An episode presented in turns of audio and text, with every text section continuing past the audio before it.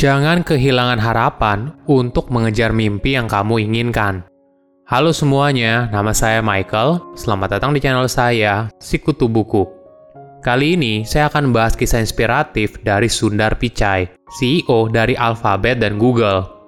Pichai pertama kali bergabung di Google pada tahun 2004 dan sejak saat itu menaiki tangga karir hingga sampai ke puncak.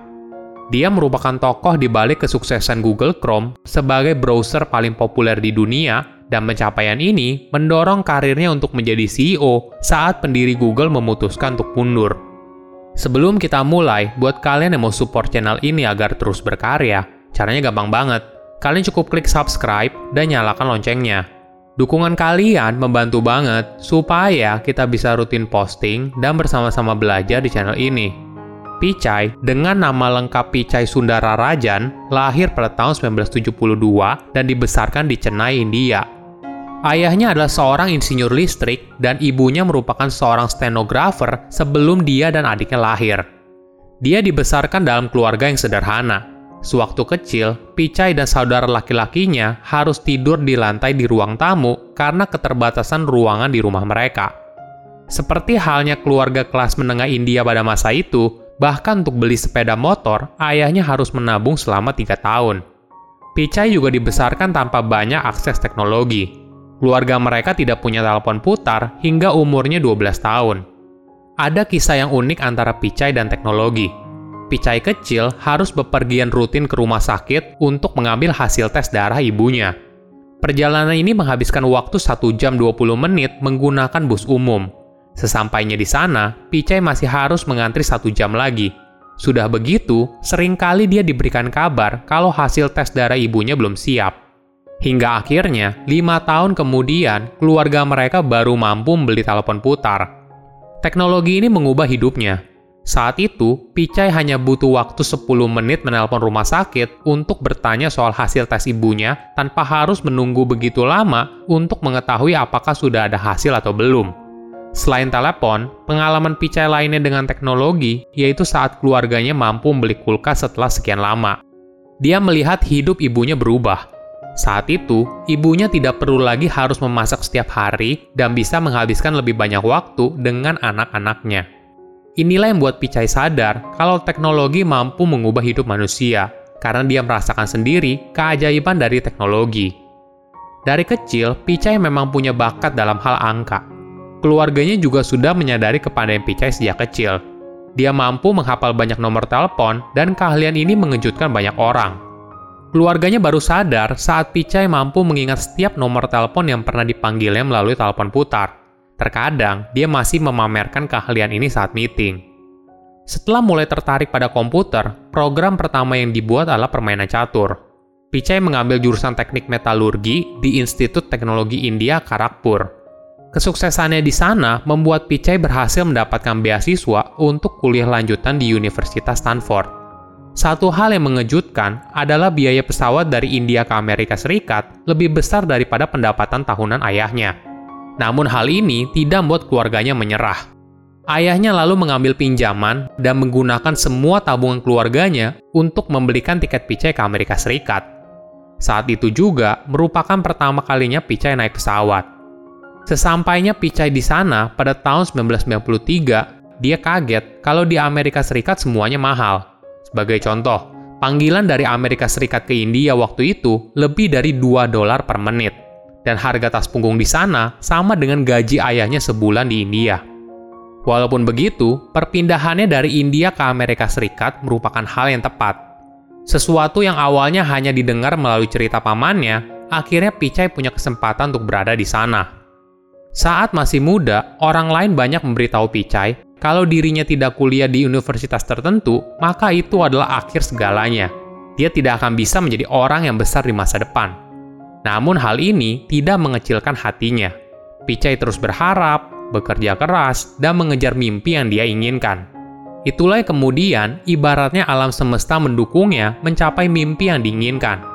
Coba bayangkan, Apabila dirinya tidak mengajukan beasiswa di Stanford University, pindah ke Amerika Serikat, lalu kuliah di sana, belum tentu Pichai menjadi CEO Google dan Alphabet seperti sekarang. Inilah yang lalu membuat dia sadar kalau hidupmu akan seperti apa tergantung pada dirimu sendiri, bukan dari apa yang dikatakan oleh orang lain di sekitarmu. Namun tentu saja, lulus dari universitas terbaik bukanlah jaminan, tapi hal ini sangat berpengaruh. Pola pikir tersebut yang harus dipahami, karena hidup bersifat jangka panjang. Jadi yang penting, kamu harus nikmati prosesnya dan jalani passion yang kamu inginkan. Pichai menjalani interview di Google Plex pada April Mop tahun 2004. Ini merupakan hari yang sama di mana Google meluncurkan Gmail. Semua orang termasuk Pichai awalnya berpikir kalau layanan email gratis Gmail merupakan satu dari sekian banyak prank yang dibuat oleh Google. Saat pertama kali bergabung, Pichai diberikan tanggung jawab sebagai product manager. Tugas pertamanya bekerja pada Google Search Toolbar. Namun pada tahun 2006, ada sebuah tantangan besar – Microsoft membuat Bing menjadi mesin pencarian utama mereka di Internet Explorer. Keadaan ini sungguh tidak mudah, namun Pichai tidak kehabisan akal. Dia berusaha meyakinkan pabrikan komputer untuk pra-install Google Toolbar pada mesin komputer mereka. Hal ini dilakukan untuk menangkis langkah yang diambil oleh Microsoft. Kesuksesan ini lalu mendorong pendiri Google Larry Page dan Sergey Brin untuk menciptakan laman pencarian sendiri. Hasilnya, Google Chrome lahir sebagai jawaban dan menjadi salah satu mesin pencarian yang paling sering dipakai hingga saat ini. Sebagai seorang pemimpin, Pichai dikenal sebagai pribadi yang lebih fokus pada hasil daripada pribadi yang suka cari perhatian. Karakter inilah yang membuat Pichai disukai oleh atasan, rekan kerja, dan timnya. Bahkan seorang karyawan Google menulis di Quora kalau secara harafiah, Pichai dipuja dalam perusahaan.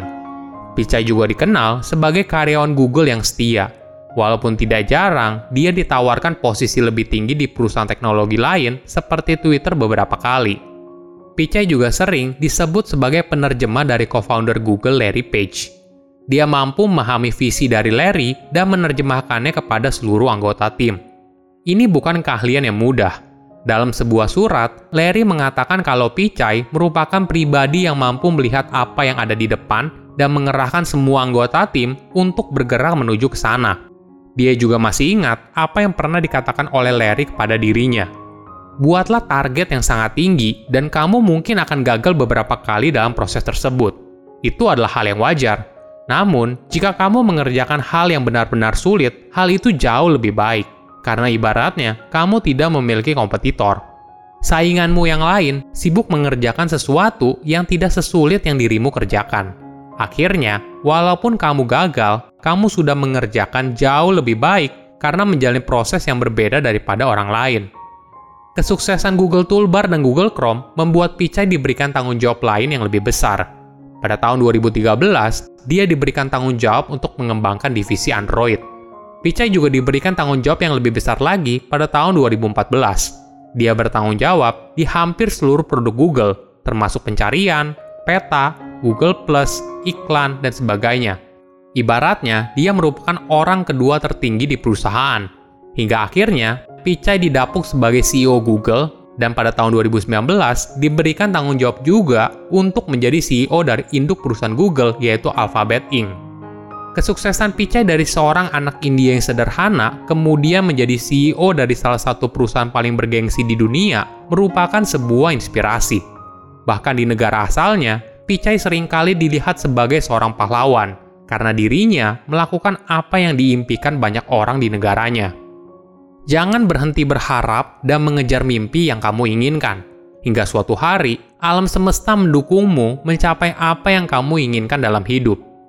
Silahkan komen di kolom komentar pelajaran apa yang kalian dapat ketika tahu informasi ini. Selain itu, komen juga mau tahu informasi apa lagi yang saya review di video berikutnya. Saya undur diri, jangan lupa subscribe channel YouTube Sikutu Buku. Bye bye.